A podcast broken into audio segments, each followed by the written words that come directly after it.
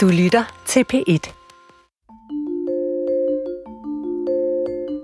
I hendes måde at være med mennesker og leve sit liv, så var hun en forbillede. For Annette Fyrst er det mest naturligt at sige Sanne eller Moster Sanne, når hun fortæller om musikeren Susanne Ibstrup. For det var den relation, de havde. Jeg er niece til Sanne. Hun er som min moster, men hun var som en storsøster for mig og for mine søskende. Annette Fyrst er opvokset i Sverige i en søskendeflok på fem. Og da Susanne Ibstrup levede, var særligt Annette meget tæt på sin moster. Jeg boede jo med, med hende i, i perioder og var tit nær hende hjemme hos hende. Og når hun var hjemme, så kunne det ske, at hun faldt ned i, i angst, i et mørke.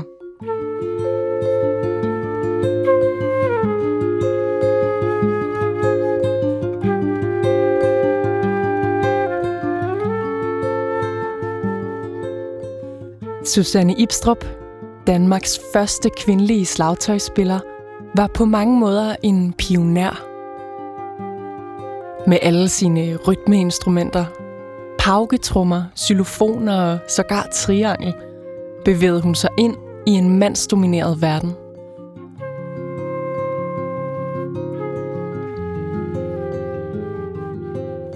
Ibstrup blev født tilbage i 1935 klassisk uddannet, avantgarde-musiker på scenen og gammeldags som lærer.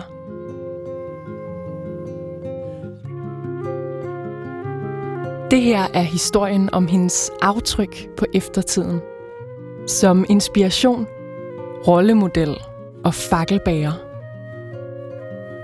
At det har været det der, at der var en anden kvinde, der, der også spillede slagtopper, men ellers altså mest mødt mænd. Det tror jeg, der betyder meget på den måde. I det her afsnit kommer vi tættere på de kampe, hun kæmpede, og på den pris, det havde. På et behov for løsrivelse, og på stilheden, der fulgte med, da Ibstrup døde. Mit navn er Linnea Albinus Lande, og det her er sidste del af serien Efter Susanne.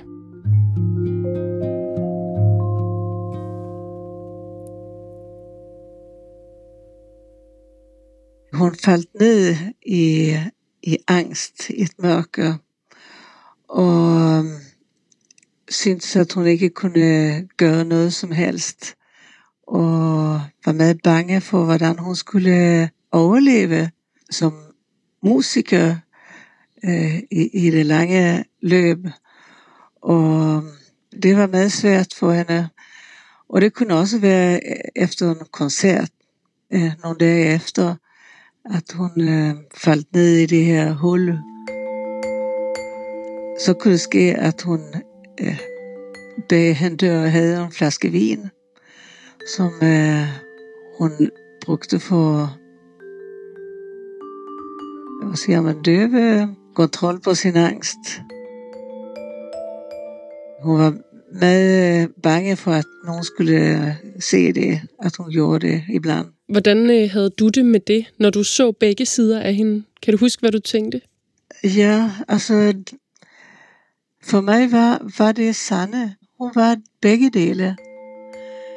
Hun var begge dele, og, og øh, det kunne ske, at hun kunne øh, ringe min, min far, som var læge, og bede om hjælp. Øh, og hun kunne komme op til Sverige og være med, med os, øh, når, når hun havde de mørke sider. Så det er noget, som har fundet med for mig altid i hende.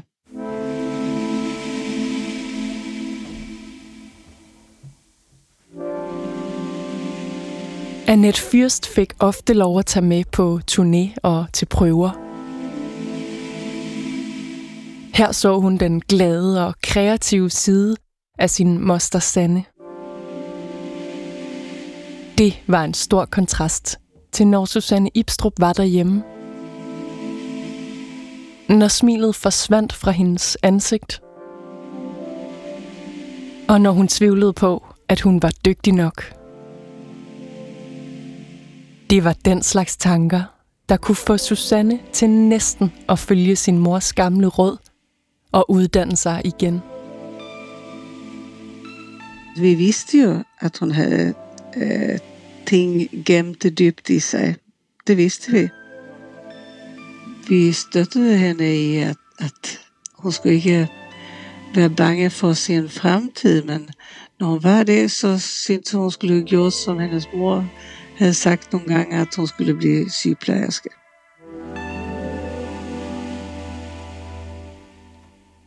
Selvom det af og til føltes som det eneste rigtige at droppe musikken og blive sygeplejerske, så var Susanne Ibstrups kunstneriske drivkraft alt for stærk til, at hun kunne vælge om.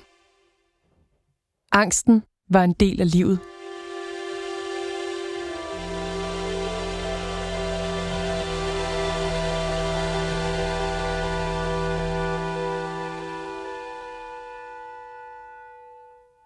Dårligt selvværd og angst var ikke Ibstrups eneste modstandere. Også det, at hun var den første kvinde, der begyndte at spille professionelt slagtøj, blev en kamp. En kamp for at få lov til at udfolde sig kreativt, og til samtidig at have succes.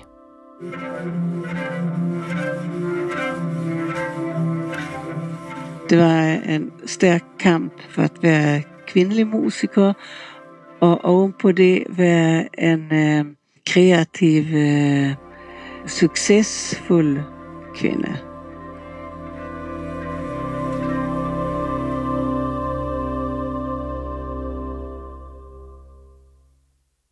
Det med at være kvinde i en mandsdomineret verden, var øh, musikverden, slagtårsverden, var ikke noget, vi talte voldsomt meget om.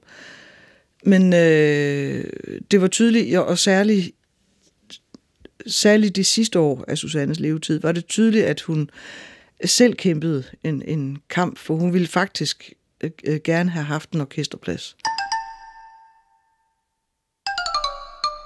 Da Ulla Schmidt begyndte at spille xylofon hos Susanne Ibstrup, fik hun både en lærer og et musikalsk forbillede.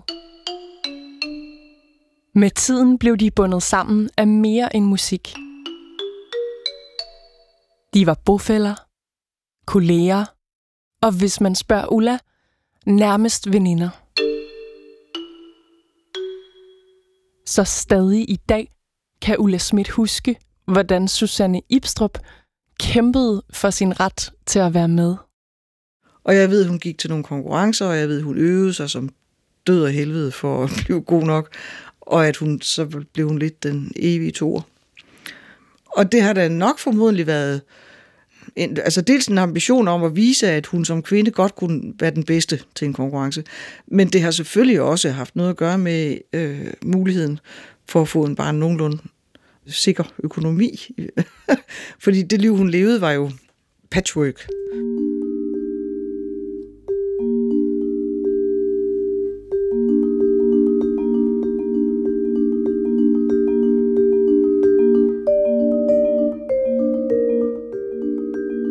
Underviste der på Holte Gymnasium, hun underviste på Gentofte Musikskole, eller hvad det så hed, og hun underviste på balletskolen, og hun havde privatlever, og hun styrtede rundt. Og fordi alt det der nye musik er kanon svært at spille, så brugte hun jo enormt meget tid på at øve sig på det også. Ikke? Men det var ikke noget, vi snakkede meget om. Altså, lige indtil, at jeg så sagde, at jeg gerne ville på konservatoriet.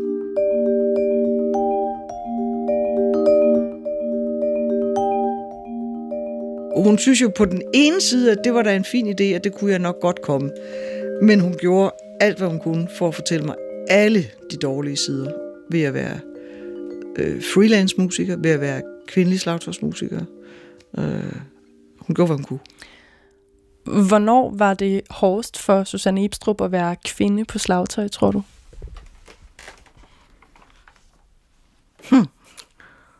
Det tror jeg i virkeligheden var i den, øh, øh, hvis hun skulle bevæge sig i den, skal vi kalde det gammeldags klassiske verden, altså i symfoniorkester for eksempel. Fordi i hele den nye musikverden, der, der, var, jo, der var de jo alle sammen nogle outsider, eller hvad vi skal kalde det. Jeg tror, det var i den klassiske verden.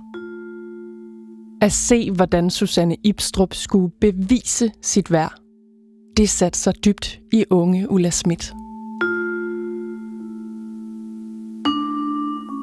I dag beskriver Ulla, hvordan det faktisk gjorde hende stedig at se og forstå de kønsubalancer, som Susanne var oppe imod.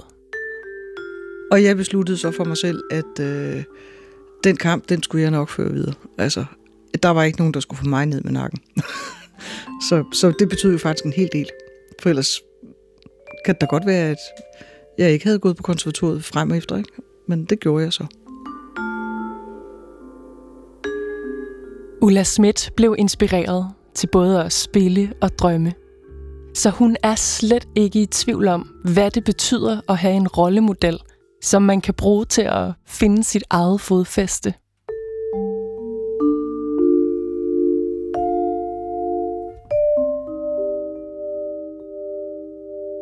Jeg tror, at for mig i hvert fald, så har det betydet, øh, og det er ikke kun Susanne, det er jo også de klaverlærer, jeg har mødt undervejs, og andre slagtårslæger, jeg har mødt undervejs. Det betyder noget for, hvordan man selv får fundet ud af at definere, hvordan man vil øve sig, for eksempel. Hvilken slags musiker man vil være. Og så skal man jo undervejs også tage op med sig selv til overvejelse om, jamen, vil jeg ligesom gå min vej, eller vil jeg gøre, som man plejer at gøre i den her verden? Altså, det er jo ligegyldigt, om det er slagtøj eller noget som helst andet. Men ens forbilleder er jo ikke nødvendigvis dem, som man følger, men det er dem, som man lærer noget af, så man selv kan tage stilling til, hvad man egentlig vil. Hvordan passer Susanne Ibstrup ind i den ramme for dig? Hun passer øh, ret godt ind i den ramme på den måde, at jeg synes, at jeg har lært af hende, men også af min opdragelse i øvrigt jo, at man skal gøre en indsats. Og så det, at, øh, at man skal tro på sig selv.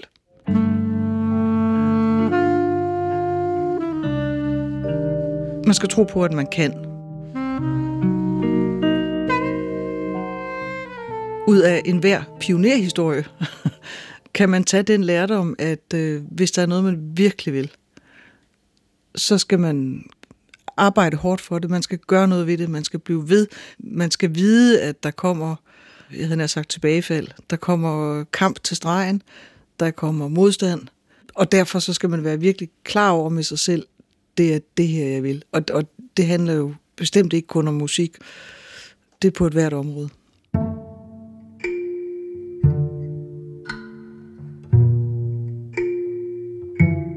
Danmarks første kvindelige slagtøjspiller. Hun var altså fakkelbager for flere end kun sine musikelever. Og noget tyder på, at hun udmærket godt vidste, at hun skilte sig ud. I et interview i julejournalen sagde hun engang sådan her. Musikken tager jo det meste af min tid, og ved I, hvad der er spændende ved at være kvinde i vores tid? Man skal ikke absolut være gift for at blive accepteret. Det betyder, at man kan indrette sig arbejdsmæssigt, som man vil. Jeg spiser på de underligste tider. Jeg synes, det er pragtfuldt, at min søster i Sverige er gift og har fem børn. Så har jeg også selv en lille smule mine egne børn. Og jeg holder meget af dem alle sammen.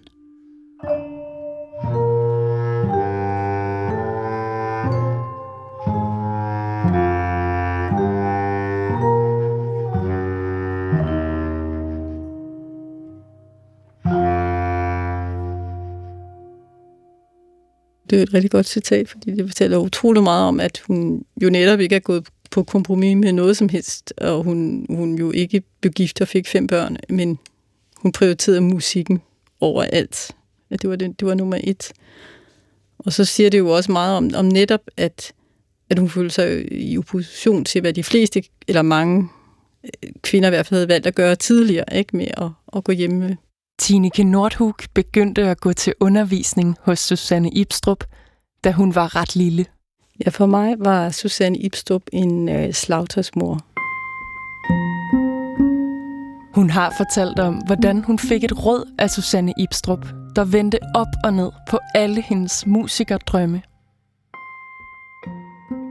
Det var da Susanne sagde, at Tineke burde satse på noget andet. Altså, at livet som musiker var for hårdt. Det var sådan en besked, der lige skulle fordøjes. Og som også ændrede på, hvordan Tineke så op til Susanne. Jeg tror da senere hen, at det betød noget for mig, at hvor hun ellers har været et meget positivt forbillede, så blev det også et negativt forbillede, at nej, man behøver ikke at være ulykkelig, fordi man spiller musik, eller man kan godt altså også have et helt, helt almindeligt dejligt liv ved siden af at spille musik. Altså jeg tror, jeg tror måske, det var det, jeg så skulle bevise, at, at, at, at det ikke var sådan. Men det, jeg har også jo valgt, jeg har jo ikke valgt den helt den samme vej som hende med at blive klassisk lautaspiller og spille avantgarde-musik. Jeg har jo netop valgt så at spille øh, ja, mere frit og rytmisk, kan man sige, ikke? Og, og improvisere. Det var der jo intet af hos Susanne. Det har været min vej til at præge det på, på min måde, tror jeg. Men at tage musikken alvorligt, det har Tineke Nordhug helt sikkert fra Susanne Ibstrup. Når hun i dag fortæller sine musikelever, hvor vigtig den er, at den skal prioriteres, så er det altid med Ibstrup i baghovedet. Altså også gå ind og rette, hvis der er et eller andet, ikke? Altså være ærlig omkring det. Men det er jo selvfølgelig altid den der balance, man har som underviser, ikke? Og der er jeg nok, jeg tror ikke, jeg er så streng, som Susanne var mod mig, mod mine elever. For mig, så skal det først og fremmest være sjov for eleverne, når de går til spil. Det kan jo selvfølgelig være, nu misforstår det og siger, at det er for pjattet, men altså, det jeg kan også sige meningsfuldt. Man skal opleve en livsglæde ved at gøre det, eller glæde simpelthen. Det skal ikke være sådan noget tvunget, at nu skal vi spille, fordi der er nogen, der fortalte mig det.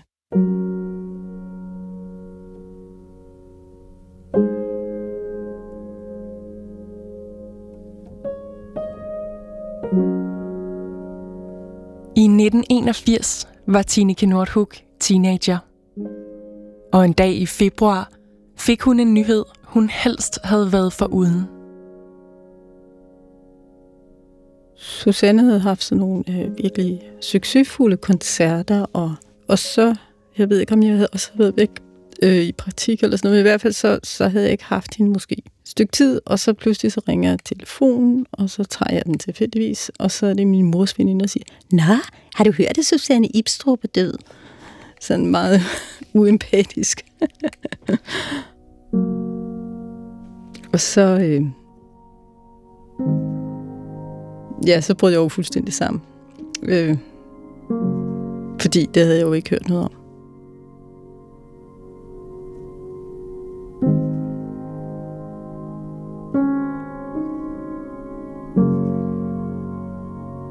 Og så var det jo sådan en svær tid, hvor jeg sagde, ja, nu vil jeg aldrig mere spille. Og sådan. Hvorfor det? Hvad, hvad var det, der skete med det der? Jamen, det var jo det der chok, og, og fordi jeg forbandt så meget med, med mit instrument med hende, og det at spille, det var noget, jeg gjorde sammen med hende, tror jeg.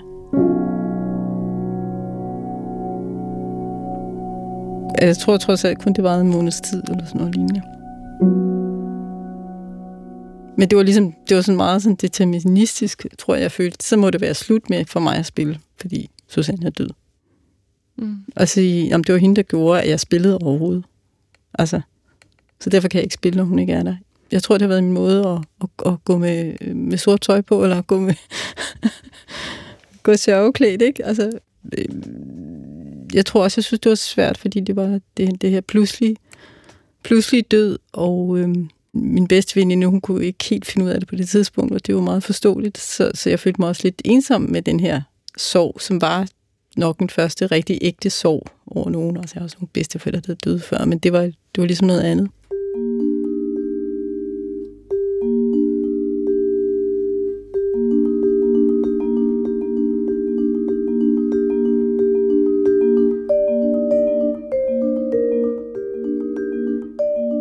Selvom Susanne Ibstrup ikke lever længere, så lever hun over 40 år senere videre i Tineke Nordhug.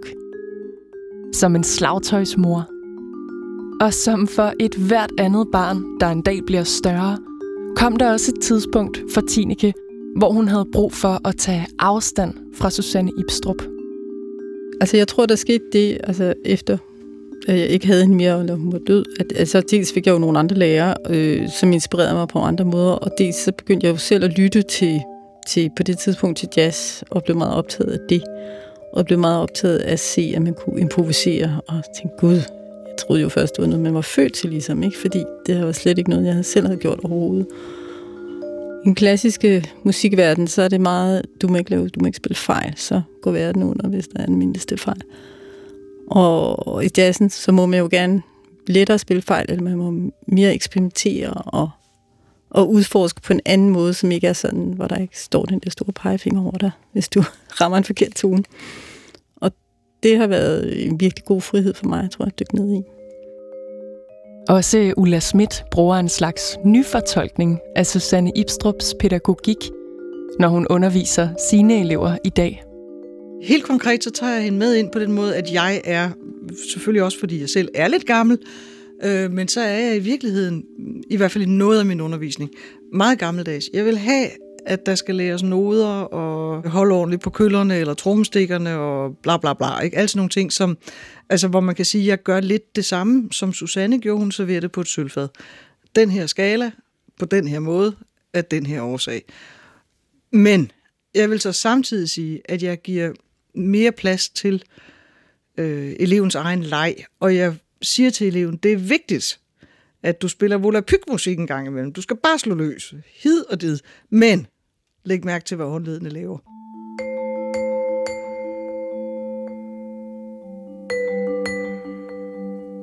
Så jeg, jeg bærer en hel del med, men der er også en hel del, man er nødt til at tilpasse, fordi nutidens børn er ikke som da jeg var barn. Altså, og sådan er det jo bare. Men der er noget, som ikke har ændret sig ret meget siden dengang i 70'erne og begyndelsen af 80'erne, hvor Ulla Schmidt og Tineke Nordhug spillede hos Susanne Ibstrup. For selv nu, godt et halvt århundrede senere, er kvinder, der spiller trommer eller slagtøj, stadig i undertal. Altså det har jo så irriteret mig overvis, at selvom jeg stod der som kvindelig slagtøjslærer, og jeg har haft rigtig, rigtig, rigtig mange tromsætelever gennem årene, og de fleste har været drenge. Jeg synes også, det er interessant at se, hvis man har nogle, jeg har også nogle gange nogle skoleprojekter, eller hvad det nu kan være. Og så hvis man siger, Nå, nu, øh, hvem vil spille trommer? Så kan det godt være, at der er nogle piger på vej op til trommesættet, men så er det drengene, der får, de kommer op først. Af en eller anden grund. Hvad fortæller det om, hvor vi ligesom er nået til? Ja, det fortæller jo, at vi ikke er nået særlig langt. Ikke? Øh, desværre, synes jeg. Men, men til gengæld så er der jo, altså jo flere og flere piger, som, som øh, man kan sige, det er jo ikke sådan, at når de først får lov, så kan de sagtens finde ud af det. Og jeg tænker også meget over det, når jeg især har sådan nogle hold, nemlig at altså ikke at gøre forskel. Jeg snakker aldrig om piger og dreng. Altså jeg snakker aldrig om, nu skal pigerne gøre sådan, og nu skal drengene gøre sådan. Jeg deler aldrig op i køn, men det er så massivt med de små børn, synes jeg at de selv tænker meget i køn, eller de selv tænker, at det er en pige-ting, eller det er en drenge-ting. Ikke? At, at det er pigerne, der vil synge, og drengene, der vil spille trommer. Ikke? Og, og, og jeg synes hele tiden, jeg gør meget for at vise, at det er virkelig sejt, og jeg, og jeg sidder, sidder og spiller trommer for dem, for de kan se, jamen, jamen det kan jeg jo godt. Ikke?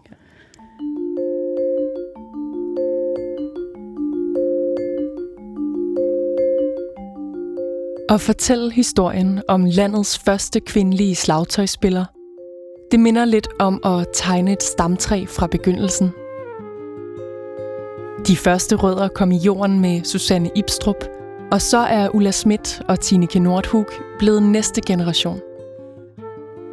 Efter dem vokser gren for gren af nye musikere på skuldrene af de rollemodeller, der har inspireret dem til at øve og drømme de følger alle sammen efter Susanne.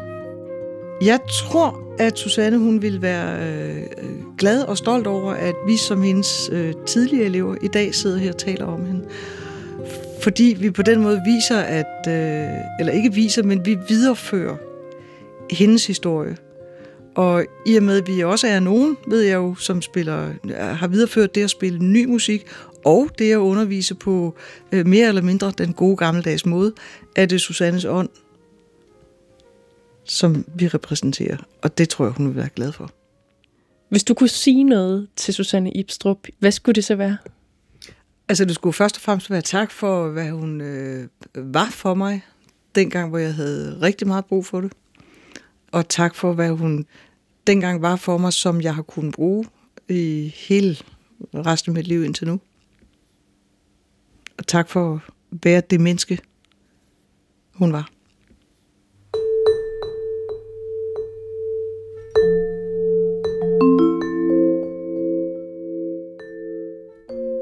Jeg kan mærke, at det stadig fylder rigtig meget. At hun fylder meget for mig, og, og hvad hun har betydet for mig.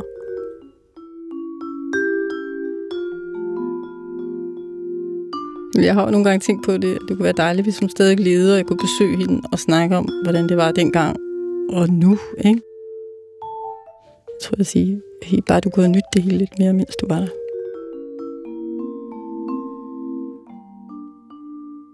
Så fordi hun jo er grunden til, at jeg spiller musik stadigvæk, selvom hun råder mig til noget andet, så, så er det jo hende, der betyder meget for, at jeg gør det i dag, tror jeg. Og jeg stadig kan lide at gøre det, og ikke kan lade være.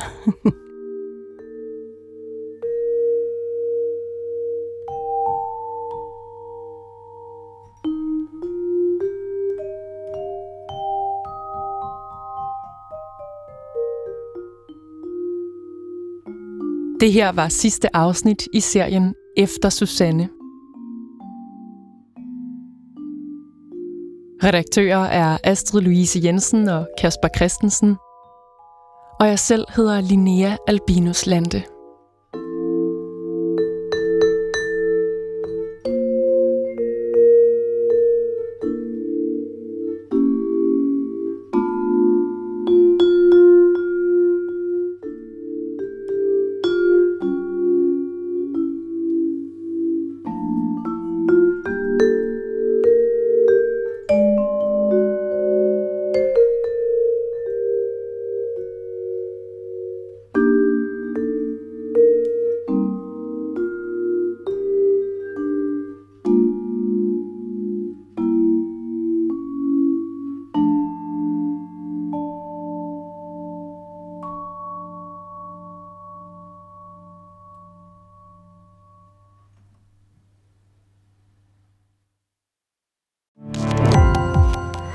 På opdagelse i alle DR's podcast og radioprogrammer. I appen DR Lyd.